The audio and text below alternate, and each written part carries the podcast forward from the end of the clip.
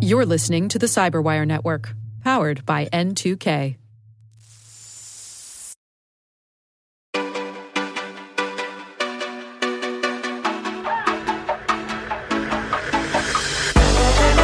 Hello and welcome to Security Unlocked, a new podcast from Microsoft where we unlock insights from the latest in news and research from across Microsoft's security engineering and operations teams. I'm Nick Fillingham. And I'm Natalia Godyla. In each episode, we'll discuss the latest stories from Microsoft Security, deep dive into the newest threat intel, research, and data science, and profile some of the fascinating people working on artificial intelligence in Microsoft Security. If you enjoy the podcast, have a request for a topic you'd like covered, or have some feedback on how we can make the podcast better, please contact us at securityunlocked at Microsoft.com or via Microsoft Security on Twitter. We'd love to hear from you. Hi, Nick. Welcome to another episode. How's it going? Hi, Natalia. I'm a, I'm a little angry, actually. I'm a little cranky. I don't know if I've said on the podcast before, I live on a sort of a small farm about 30 minutes east of Seattle. And we have, we've got some farm animals. We've got piglets recently. They were born in the spring. And this morning, the piglets found our delivery of fresh fruit and vegetables from a, a CSA and they, they ate them all. Um, they ate like $75 worth of like beautiful organic fruit and veggies that was meant to last us for the next like month. So uh, I'm having pork for Thanksgiving. Those are the brattiest pigs. Yeah, well, we initially, their names when they were born, they were super sweet. And we called them June and July, or my, my daughters called them that. But we've renamed them to Beavis and Butthead because they are stupid jerks. Wow, that's harsh. Do you think they listen to the podcast? I have given both of them uh, iPhones. Apart from that, I'm good. How are you, Natalia? Wow, I mean, I can't compete with that story. I, I'm, I'm definitely not at war with one of my piglets. you're in Boston, Massachusetts. I think you're in like you're not like downtown. You're in more of the leafy green sort of oldie worldy part, aren't you? I am. I'm near Cambridge, dealing with equally bratty but amusing animals. While I don't have the farm setup you have, I have the Somerville turkey. The Somerville turkey. That sounds like a is that like a, a ghost of a turkey? right. It sounds like the headline to a scary movie. yeah, yeah. Like, like a, polter, a turkey shaped poltergeist. What is that? It's it's just the turkey that causes mayhem in our in our little neck of the city. Is the turkey's name Somerville or is that like the neighborhood? Oh, that's the neighborhood. Does the turkey have a name? I don't know if it deserves a name. and what does it do? How does it cause mayhem? Like, like, is it like tipping over trash cans and spray painting swear words on sides of people's houses? I think you might be mixing up like a hoodlum with a turkey. no, it blocks traffic and is a great source of distraction for everyone doing remote work in Boston right now. I mean, because you live so close to the storied Cambridge University, I can only assume that a, a turkey is like a much more sophisticated, intelligent turkey. And like when it's when it's blocking traffic, it's like it's pulling out traffic cones, it's setting up like, you know, a fake fake roadwork a la Ghostbusters 2. Yeah, this was a very unexpected turn, but I'm I'm impressed at the the short number of leaps until we got to Ghostbusters. Hey man, I can get to Ghostbusters in like two leaps. Doesn't matter what topic is. And speaking of turkeys and Thanksgiving, these two turkeys, that's that's you and me, Natalia. We are very thankful for our guest that joined us on episode six of Security Unlocked. First up, we continue our uh, exploration of some of the topics in the Microsoft Digital Defense Report, the MDDR. Donald Keating is joining us to talk about the increase in sophistication in uh, cyber attacks. And so, what does that mean to have seen an increase in sophistication in cyber attacks over the last sort of 12 to 18 months? And some of the sort of high level observations that are in the report. That's a great conversation.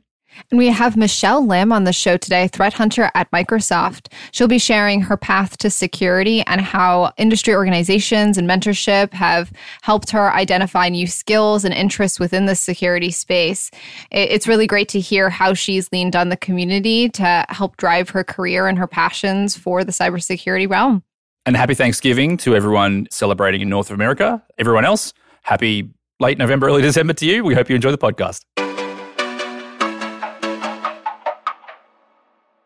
Welcome to the podcast, Donald Keating. Hi. Thanks for your time. So, Donald, we like to start the podcast by asking our guests to give a, a, sort of a brief introduction to themselves. What What's your job at Microsoft, but sort of what does that look like day to day? So, my role is I'm Director of Innovation and Research for the Digital Crimes Unit. And I generally accept that I have the best job in Microsoft. But what it really means is I sit between a group of people who have regular investigative and analytic jobs and the lawyers who take the cases that we build up and what I consider the data hacking. So we have access to lots of data, uh, lots of crime mechanics, and it's my job really to figure out techniques to unveil the criminality and see if we can assist in attribution or mitigation against that particular crime. So I'm just sort of the new guy on the block when it comes to new types of crime or new patterns in cybercrime. Are you the Oracle, if I can use a DC Universe analogy, or do you prefer a different? What's your what's what's the superhero role that best fits what you do? Um, glue. I'm just in, incredibly inquisitive, and, and I, I I know very little, and it's great having. I, I feel like a three year old going around Microsoft asking, "What does that do?" So you need to be That's inquisitive sort of what in this. Natalia role. and I are, are doing on the podcast. that sounds awesome. So Donald, thank you for thank you for joining us. In the conversation today, we want to talk about really one of the, the biggest headlines coming out of the recently released Microsoft Digital Defense Report for 2020. So it's a report that came out in September. Tom Burt, who leads I think the organization you're a part of, Customer Security and Trust, uh, he authored the blog post announcing the report. And sort of the big takeaway, uh, the big headline there was that in this last period, cyber threat sophistication has increased and we've never seen it sort of this sophisticated. And so, you know, we've invited you onto the podcast today to really help us unpack this idea of cyber threat sophistication and the fact that it is increasing. So, if I could start with sort of a pretty big question, cyber threat sophistication is increasing.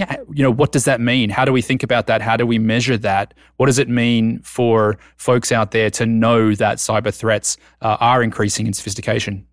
Yeah, that, that's a good question. And, and the way I would, the reason, first of all, the cyber, you know, the sophistication of this cyber crime is increasing is largely that the sophistication of the defense has increased significantly.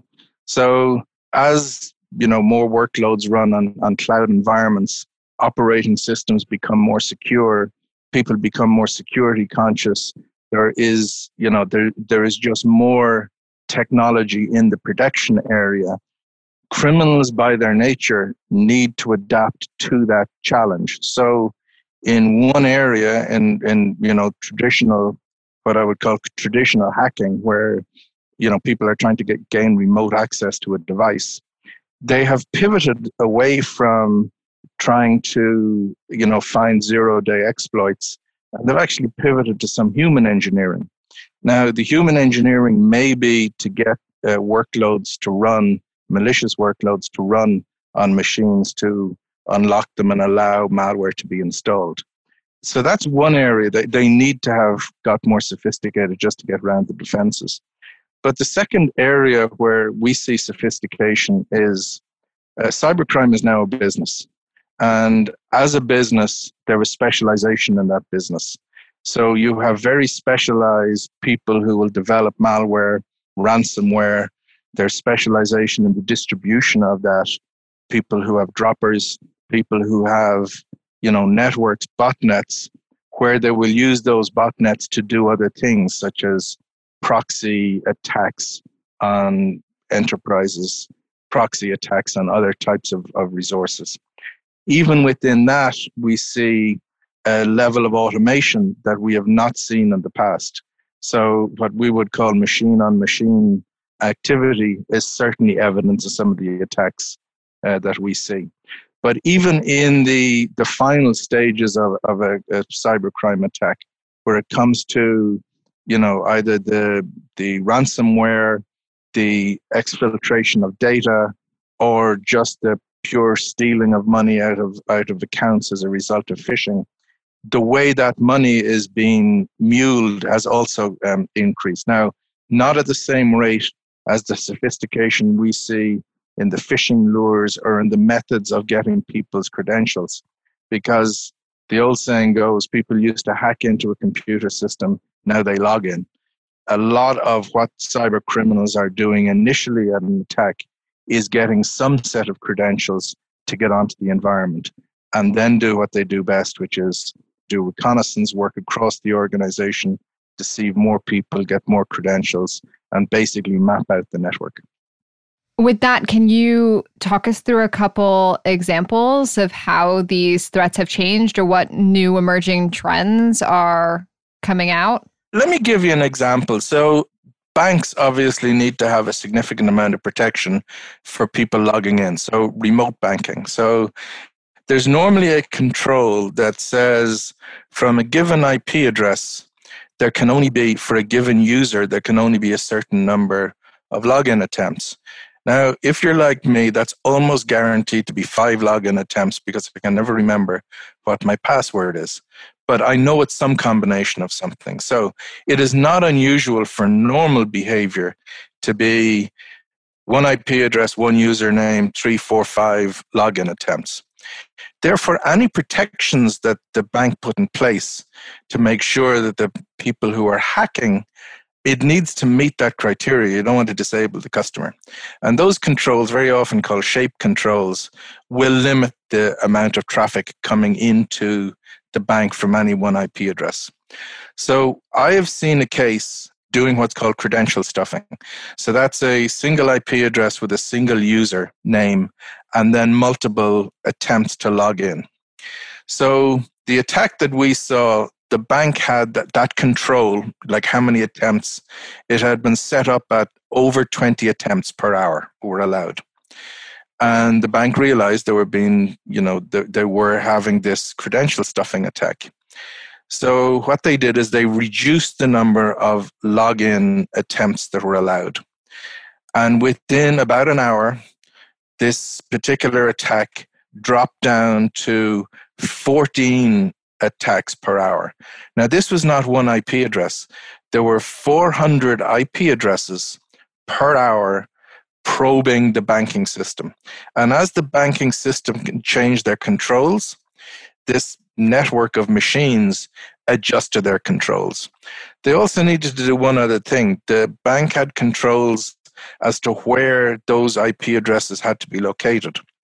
The criminals had organized a botnet to deliver the traffic via proxies only in the region where they would be accepted.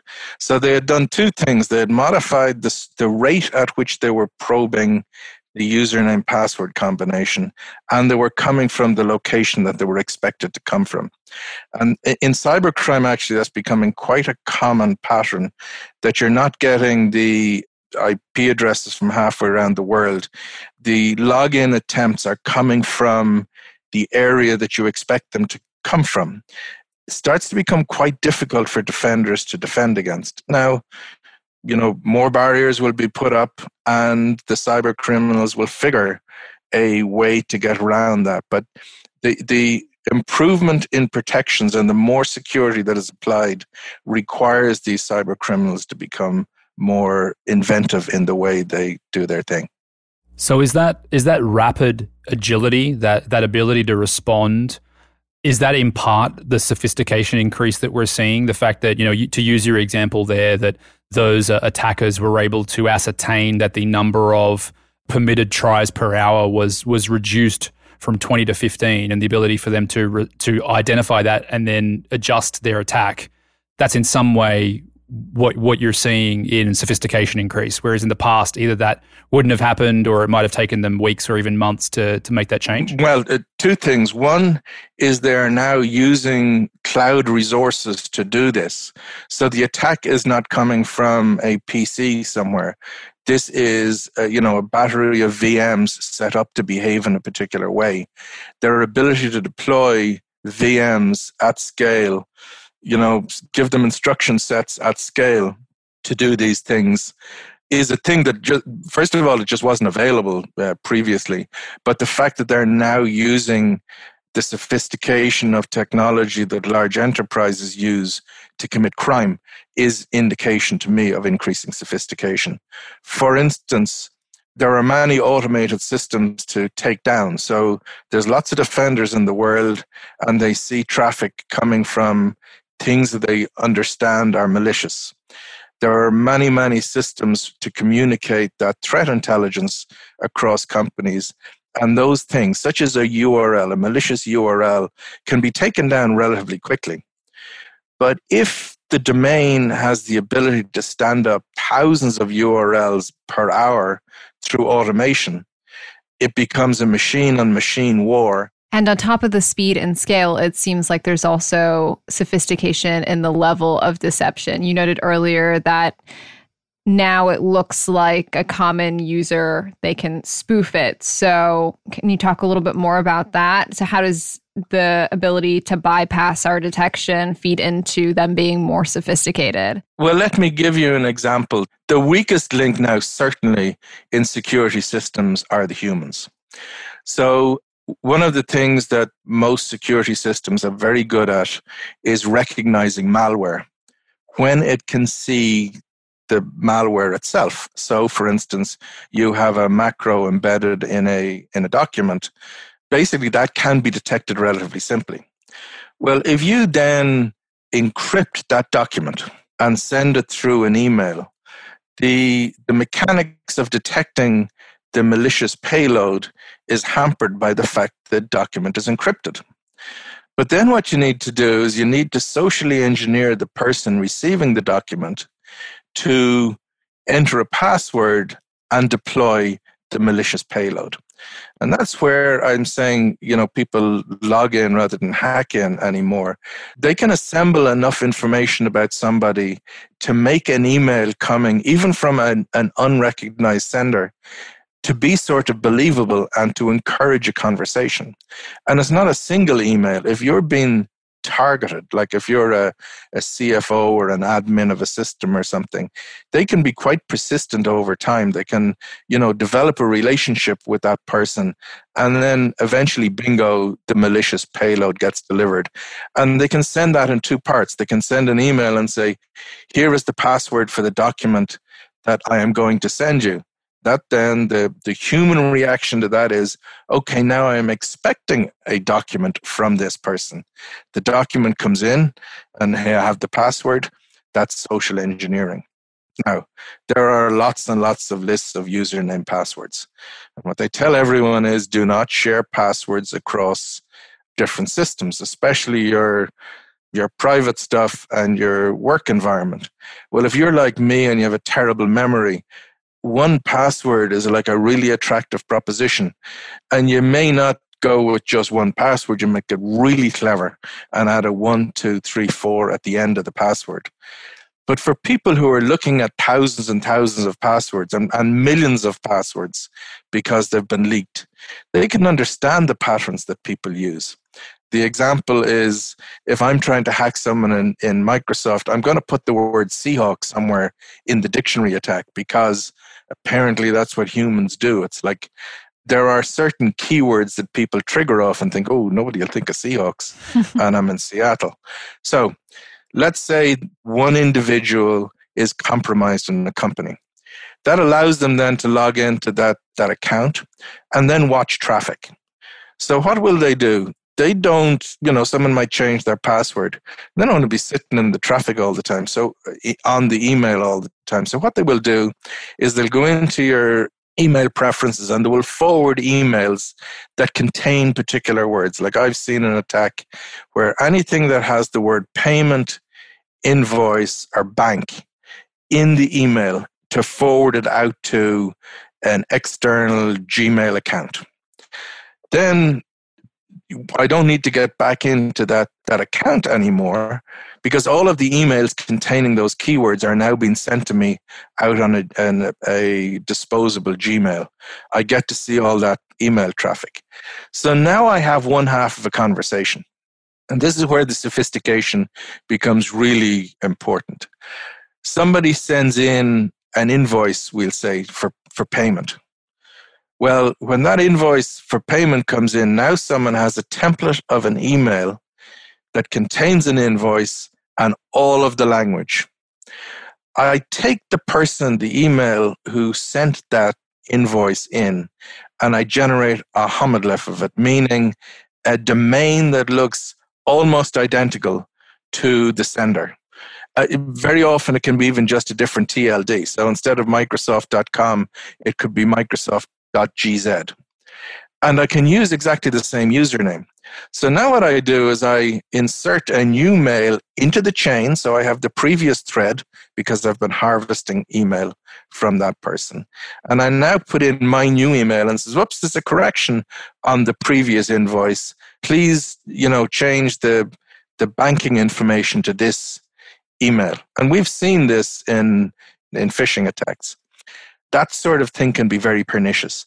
And that is is quite widespread. That behavior of monitoring email the registration of a homoglyph and then the conversion of a payment to a different bank account. We see that quite a bit now. So how are we thinking about response to these new threats? What's next for security to combat them? Well all the time in the background machine learning AI is getting smarter and smarter and smarter to protect the assets. And that's why, in a lot of the cases I talked about, the objective is to get the username password to commit that crime that is to log in, not to hack in. Now, once they log in, they can do a lot of things. They can, you know, they will deploy ac- remote access tools onto the network to enable them to do a lot of other things, like the deployment of ransomware, for instance. You need access to the system to encrypt everything. But that first step nearly always is the the human element, the engineering the human element to crack it open. And you know, it, it's a bit like with COVID 19, we're told to wear a face mask, wash our hands, and keep six feet apart. You know, the things that we tell people to do are not new or exciting. You know, make sure you're using multi factor authentication, keep unique passwords for each site, make backups. Like all of those things, it's it's good hygiene. But for instance, the use of multi factor authentication I've not verified it myself, but I've seen statistics that say that in excess of 90% of username password compromises would have been thwarted if people had been using multi-factor authentication. So yeah, I think the these, Azure AD team will will quote 99% or, or greater. It's it's pretty significant. Yeah, yeah. So it's you know, that to me is the wearing of face mask and washing your hands of protection from cybercrime. You know, I'd have a small carve out for nation state. If the Russians or the North Koreans want to go after you as an individual, you need to tiptoe very carefully. There's all sorts of nastiness that, that can be done to you as an individual. But the reality is, for most targets, it is this people access a username password combination they log in and then they start the progressive you know taking over the account to do whatever it is they do you know the worst being ransomware it's not unusual so uh, you know you talk about increasing sophistication ransomware was a big thing and then it took a hit. Why did it take a hit? Because people had deployed ransomware that were really destructive where they encrypted stuff and there was no keys existing. So suddenly everyone says, well, there's no point in paying a ransom because I'm not going to get my stuff back. So then the criminals had to go and do something else to prove that no, no, no, this really we can decrypt your stuff. So it's a kind of a marketing campaign. There's something very comical about the fact that the hackers had to get people to trust them, that they were going to do what they say they're going to do. Oh, absolutely. Yeah, yeah. This is this is business no different from, from any other business. You know, you get a bad reputation for something, you got to fix the reputation, or you got to get another way of leveraging people to do what you want them to do. And that's why I say there are people who are specialized in thinking up these social engineering things. They may not be coders at all. They may not know how to turn on a laptop, but they understand how humans work. There's other people then who are geniuses at, you know, writing the the malicious payloads, you know, writing the PowerShell scripts, obfuscating the PowerShell scripts so as normal detection won't pick them up. That You know, this is a whole stack of various things with various levels of sophistication and increasing sophistication. But the criminal will tend to go to the softest part of the ecosystem to, to make their money. You mentioned that part of the challenge right now is that users are just getting smarter. And so the hackers are responding in turn. If our users have been taught, you know, cybersecurity education on what is a phishing email, how is the evolution of education going to happen or what's next for education for the users so that they can prepare for this next wave of social engineering attacks? Uh, a whole bunch of interesting things tumble out of that question. The first one, the, the, the first one is we used to always say, go look for mistakes in the phishing email. You know, if it if it looks like bad English, it's probably phishing or whatever. I actually heard at a conference that they were sometimes deliberately put into an email to trigger the spidey senses of anyone who was halfway security savvy. And the reason was the person who fell for the phish was then going to be more gullible. They were trying to cut down the amount of traffic that was coming to them. But for someone who would do, you know, I'm talking specifically about, you know, something like tech support fraud, where you'd get a an email that your computer was about to run out of its license key or it had some horrible vicious malware on it and you needed to contact this number. They would actually put in sort of deliberate clues to anyone who was savvy. The result then that people who were, were calling that number were going to be much more gullible. So you also have to understand what is the goal of the criminal. And the phishing emails, yes, they are getting much, much more sophisticated. But we as a especially in, in cloud, like when you're looking at O365 advanced threat protection, that description that I just told you, of something coming from Microsoft.com, and then another email comes in from Microsoft.gz, we actually have exactly that detection running. These lookalike domains where you haven't communicated with that domain before, advanced threat protection will regard that as a high risk email. So for that's each, a homoglyph, right, Donald? You mentioned that earlier. That's exactly yeah, a homoglyph. It means something that looks like another thing. So, you know, the classic example are the Microsoft spelt in O, you replace it with a zero. The I you replace with a with a one. And this business is, is has become during the election, for instance, people will look for the registrations of all of the legitimate, you know, vote Arizona or whatever. It was votecolorado.com, I think. And of course, someone registered votecolorado.co, I think it was. You know, it, it looks exactly like you would expect. The, the response to something like that, for government especially, you should only be standing up state material on a .gov domain. So there are lots and lots of, of things that we need to educate people. The IRS, for instance, will never ask you to pay your income tax with iTunes cards. You'd wonder how you would wonder how does that scheme ever work?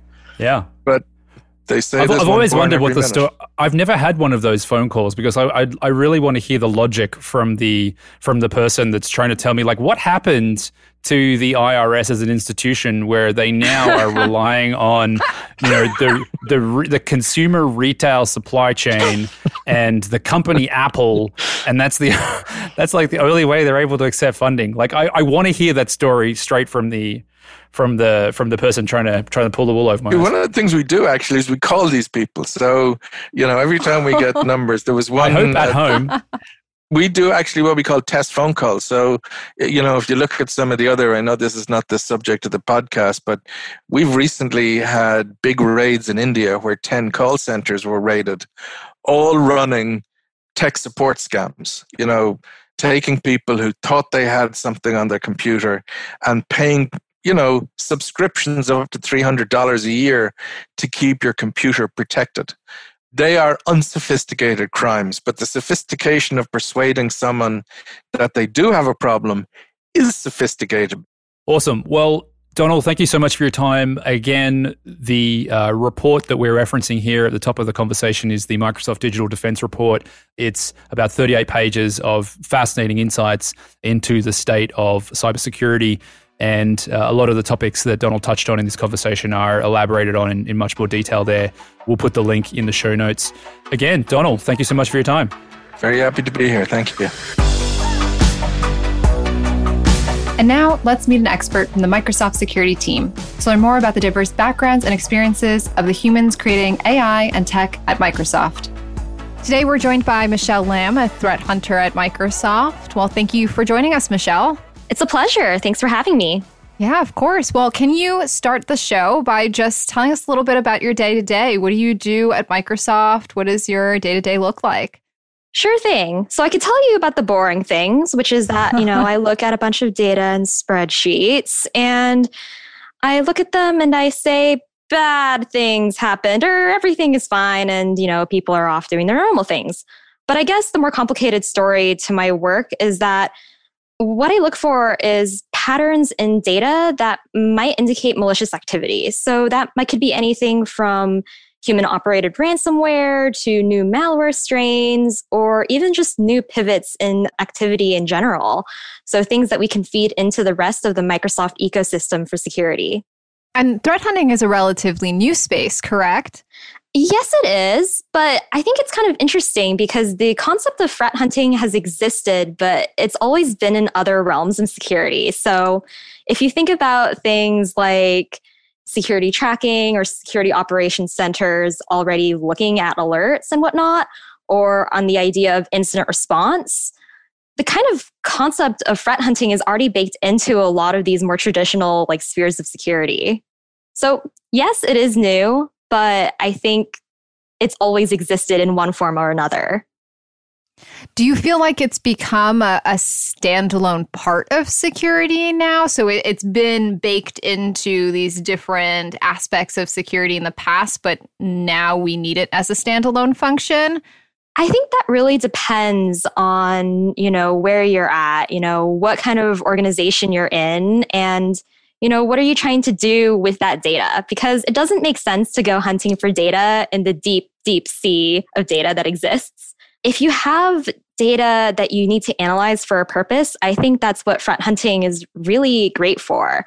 For me, I'm looking for data because I want to figure out, you know, what context can I give it that will be helpful to a customer or to the rest of Microsoft as a whole.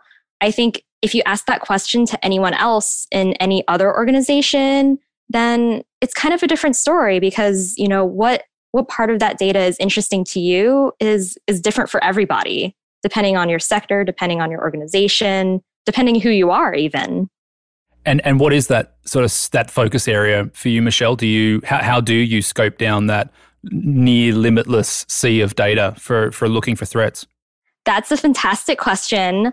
I think I'm really interested in looking at different techniques that already are well known in the industry. So things like using PowerShell, using scripts, different ways of disabling security mechanisms. Those are techniques that already exist and can be used in one off occasions. But what I'm really interested in, and when I look for this data, is how I can correlate all of these little things that might happen one at a time, you know, in a benign case. But if they happen all together, how can I combine that and say, you know, is this related to a specific activity group? Or is this, you know, is this someone who's doing a penetration test? What sort of things can I identify about how they were executed or how they were launched? And can I make that connection to something else and provide that context elsewhere? Would you mind telling us about your journey into security and then and then how you you found yourself working for Microsoft? Sure thing. So I guess my story, you know, even entering security really has to start with this journey of me entering tech as a whole. So I myself, I've come from a low income family and a family of immigrants. And so it was really interesting for me to decide what my career path was going to be as I started this journey of, okay, well, I'm leaving high school. Where do I go? And the direction that I was going to take was kind of in the business direction. And I ended up deciding, with the encouragement of a few of the teachers that I'd had at the time, to go into computer science. I won't lie, I was a little motivated by money. Who isn't? But when I actually got into college and I discovered what you could really do in the field, I was really intrigued and I tried to figure out, you know, what does it take to be more technical and what else is out there? So while I was at college, I actually joined a security club and there were a couple students there that helped mentor me through the process of writing my own code to do very simple things like encrypting or decrypting data. And you know, that moved on into me actually getting internships and learning how to code and ending up at Apple and working in cryptography and wondering, what the heck am I doing? This is so cool, but I have no idea what I'm doing. So my entry into cybersecurity was really fueled by this curiosity of like, I have no idea what I'm doing, but I'm kind of going to continue to do it. And for me, that kind of continued up until my last year of college when for a lot of low income and first generation college students, there's this very common pattern of it takes you a little bit longer to graduate from college because no one you've ever known has been through this process. And for me, I was, to frank, I was scared. I didn't know what it would mean for me to go out into the industry. So I wanted to figure out what I wanted to do. And I wanted to figure out what to do in security. So I actually attended a Women in Cybersecurity conference and I attended a talk by these two women that I really admire in the industry um, Malware Unicorn and Maddie Stone. And they were super friendly um, and they did this course on reverse engineering and assembly and i was like oh my gosh this is so cool. This is you know and this is a field where i can i don't necessarily have to be coding but i can put a lot of that low level knowledge to use that i've learned in college and i can figure out what malware does. Like i can solve a problem. So i really took that into consideration as I moved forward. And I ended up teaching a course for my senior project about reverse engineering. I didn't know very much at the time, but that is what I decided to teach. And I also took an internship that was based in incident response and computer forensics at a government laboratory. And it was a super it was a super weird, you know, internship to have. It's not normal i think for a lot of my peers to have that experience of you know you go to a government lab and it's a very different experience than what you expect. And you also reverse malware and you figure out what the baddies do. So it's a little hard to explain to your peers but i absolutely loved it and i figured out you know this is what i want to do when i grow up. You know when i exit college and i graduate this this is going to be it. So that's my short story of how i got into security. And from there, it was a bit of a pivot before I ended up at Microsoft itself. So after college, I had decided to go down this route of, you know, I can do a little bit of incident response. Okay, I'm going to take a job in incident response. So I moved to Atlanta to take a role in incident response consulting where I learned a lot and kind of did a bunch of little things, but I didn't really know if I was advancing myself or learning about the baddies in the way that I wanted to. And it so happened that I attended a conference that's very focused in reverse engineering called Recon, which is in Montreal. And I met a few people that I'd actually met at some other security conferences when I was a little more junior in my college career. And I was like, well, what's going on? And they're like, hey, I'm at Microsoft. I do cool things. You should come here and do cool security things too. And I was like, but are you sure? And they're like, yeah, just just chat. It'll be fine. Long story short, a few months later, I took a job offer from Microsoft for my current team, the Microsoft Experts team. And here I am getting to hunt on and look at really interesting data. So for me, it's kind of been this really interesting journey of exploring and kind of running into this field and trying to figure out you know how do you enter it without a ton of mentorship from those around you? If someone listening to the podcast you know sees a bit of themselves in, in your story here what would you recommend for how they you know maybe go and find some of those support groups maybe some of those mentors maybe some of those industry bodies that could could help them out early on in career to get some of these experiences? Is there any tips or, or tricks you'd want to pass on yeah. So I would say the biggest things for me were building a really strong network over, you know, social media. So that doesn't mean like go out and tweet all the time because I certainly don't. But I definitely found a lot of really resourceful things on Facebook groups and Twitter groups, even. Some of the internships that I actually applied to and got offers from were things that were shared on a Facebook group for like women in security or women in cybersecurity I only found out about a lot of conference sponsorships through following different Twitter feeds and seeing if I follow a bunch of these people, someone at some point is going to share some way that I can attend DEF CON or another conference for free or for a reduced rate or some form of sponsorship. So that's been really important for me as I grow my career. And I definitely plan on giving back at some point because I would not be here if it weren't for that.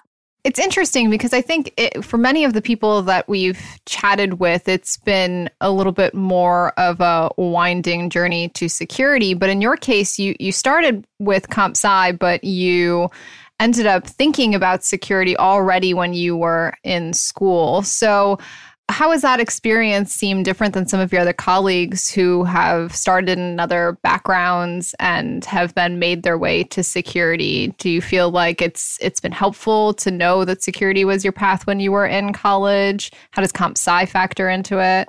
For sure. So in a way, I do feel like it's been really helpful for me to join security and find out about security so early on because, you know, I feel like I've been able to learn a lot and be able to put a lot more of, I guess, some of the foundational computer science skills into use. Things like learning assembly, which in college, you know, if you're a college student right now and you're taking an assembly course, you're like, I'm never going to write in this super low level language. Why am I doing this? Well, it so happens that in, when you work in this industry, you kind of want it. Or if you take compilers, compilers is surprisingly useful in security. So I guess what I what I think about a lot in terms of my career progression in comparison to some of my peers is that you know, I do feel a bit of a disadvantage sometimes because I'm still quite junior in my career. I'm maybe 2 or 3 years out of college at this point. So there's still plenty that I have to learn. But I do feel that I don't have that traditional security experience. A lot of folks on Twitter and in the traditional security spheres talk about this concept of you need sysadmin experience to be a security person. You need to know all of these things. You need to have worked for 10 years, 15 years in security before you can become a threat hunter. And I'm like, did I make a career mistake? To be honest, I have imposter syndrome about it quite a lot. But if you think about it, everyone kind of has this different take on what they're looking for when they're threat hunting. And what's valuable for me coming from such a junior and such an almost indoctrinated security experience is that, you know, I see these things and I see that they look bad, but I have a different way of relating to the data in which I might say instantly, this is bad and here's why, or this looks weird. And someone's like, no, you're wrong. And I'm like, well, you're just saying that because it looks like something you've used before, but I've never seen it and it looks malicious. So I think it's all about there is a joy and a need for us to have different perspectives when we're hunting across data and when we're looking across data because everything looks different to everyone, especially in this industry. And it's about, you know, how do you take those arguments and how do you condense it down to it's not argument, it's us trying to understand the data. That's really important. So, Michelle, how does AI and ML factor into your role? How do you leverage those tool sets to help our customers? So, we actually use AI and ML in several different detections that we use. So, whether that be ranging from the antivirus and the AV side of things to things like Windows Defender for Endpoint. So, we might be looking at different signals and putting those together in different ways to figure out, you know, if users are performing this type of recon several times in a row, that's malicious. That looks like exploration activity, right? There are other ways that we're looking at using it that might involve, you know, we see this particular activity group perform this activity in sequence. And when we see that, that's an indication to us that there is maybe this activity group is on this machine. And that's really interesting data for us to have, especially as we hunt and we track that data because maybe we're not completely sure. The history of what we've looked at in security, I think, has always been very indicator of compromise based. It's been very focused on we see these hashes, we see these files, we see these IP addresses. But what happens in a world when you can't really use that information anymore to hunt? For me, I'm really interested in when I see this behavior how can I use that? And I think that's something where AI and ML is super powerful and super helpful for us as we figure out like, if I were to move away from a world of IOCs, this is where we would go and this is how we would build a detection in order to actually catch a group in action. So, we've already spoken to a few folks on the podcast, Michelle, that are working on behavior based detections and, and trying to leverage ML and AI to do that. I'd love your perspective on your role as a threat hunter and what makes threat hunting as a process and as a task and as a role, what makes that sort of a uniquely human based function as opposed to simply, you know, a bunch of algorithms out there running in the cloud?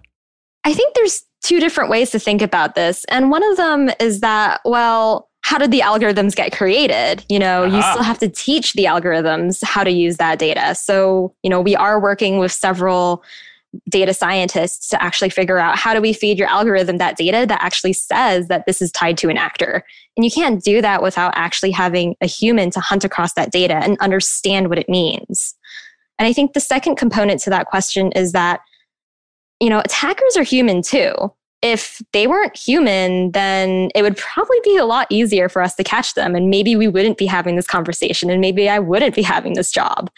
But because attackers are human, you know, we have to pivot ourselves to align with them. You can't expect machines to catch everything that a human is doing. But if we have humans that are looking at other humans' activity, we might be able to predict and start learning off of what they're doing and build that into our algorithms so that algorithms can assist us to do the heavy lifting while we look for the new things that are happening. I love it. That was a great answer. So, this is a bit of a big picture question, but uh, it sounds like a lot of your path to security has really brought you to this role to threat hunting. So, what would be next for you? Are you interested in continuing to pursue a career in threat hunting, or are you looking to explore other aspects of security down the line? You know, I think that's a really wonderful question. And it's tough for me to answer, you know, being so early on. And I think about a lot of the questions that you get asked about when you're pretty junior in your career, right? Like, I won't lie, everyone has asked me, What's your dream in five years? What do you want to do in mm-hmm. five years? And I'm Every like, Every time you come home for the holidays. Uh, yes. so I don't know. I think about this a lot. And I have to say, you know, I actually do think I'm in my dream position right now it's a different question of you know where i want to take my role and where i what i want to do with it really. Because i love hunting across data. I love finding weird things like what does this do? And how can i learn what it's doing? And you know do i what's the weirdest it? thing you found? What's what's the what was your like you woke up in the middle of the night with the like oh my god that was so weird. Like is has anything stuck out I mean, I want to say that I could answer that, but I'm not sure that I can actually share it. So it will just have to be a mystery. Oh, you, can you can you hint hint at something that doesn't jeopardize any OPSEC? No, that's kind of the joy about being a threat hunter, you know? I don't want to be I don't want to share too much, you know? I don't want to tip anybody off. What big problems are you passionate about solving in cybersecurity? Are there any challenges that you're seeing that you'd like to tackle throughout your career?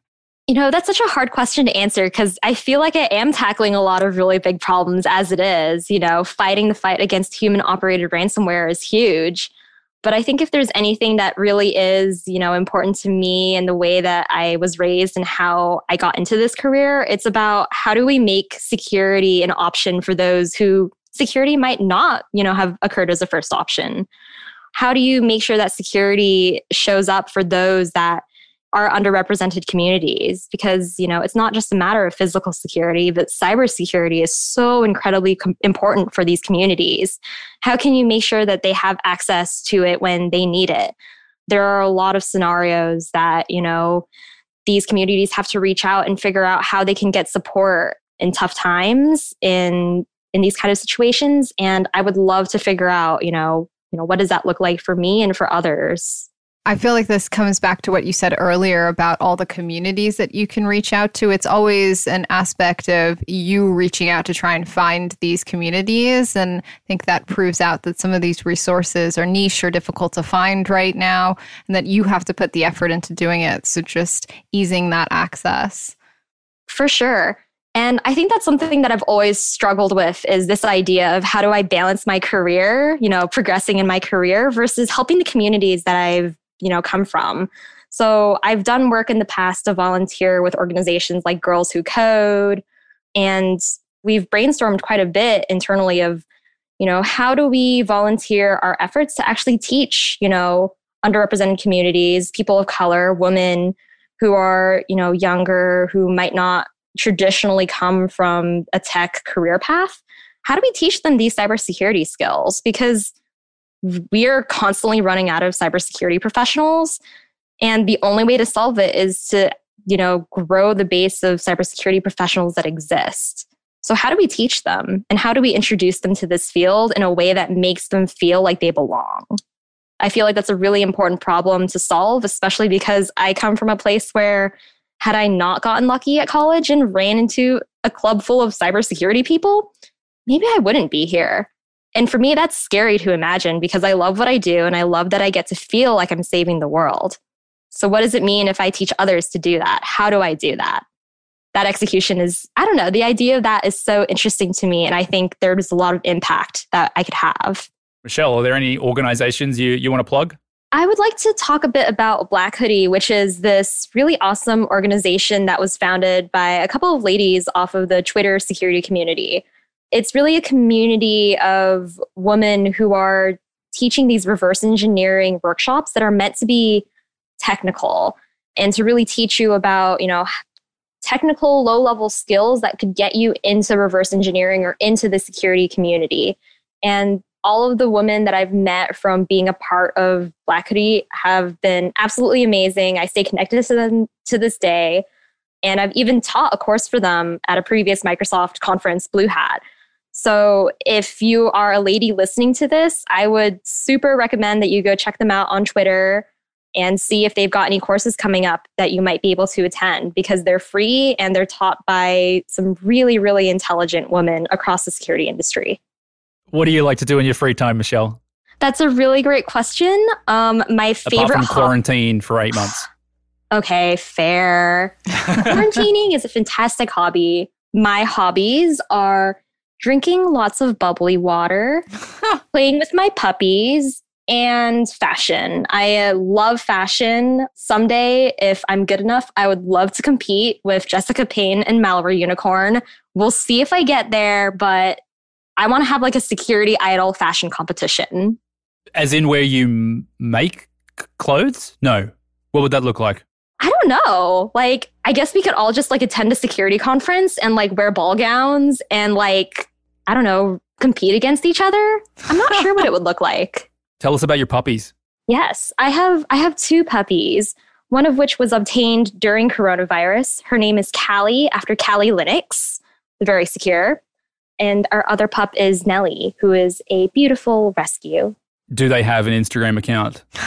no, I mean, even if they did, I'd like to maintain a little bit of OPSEC, so maybe not. Sorry. Well, Michelle, we're very happy that you found your path to both security and Microsoft. And uh, thank you for doing the work that you do. And best of luck helping others uh, find their path as well. Thank you. Well, we had a great time unlocking insights into security from research to artificial intelligence. Keep an eye out for our next episode. And don't forget to tweet us at MSFT Security or email us at securityunlocked at microsoft.com with topics you'd like to hear on a future episode. Until then, stay safe, stay secure.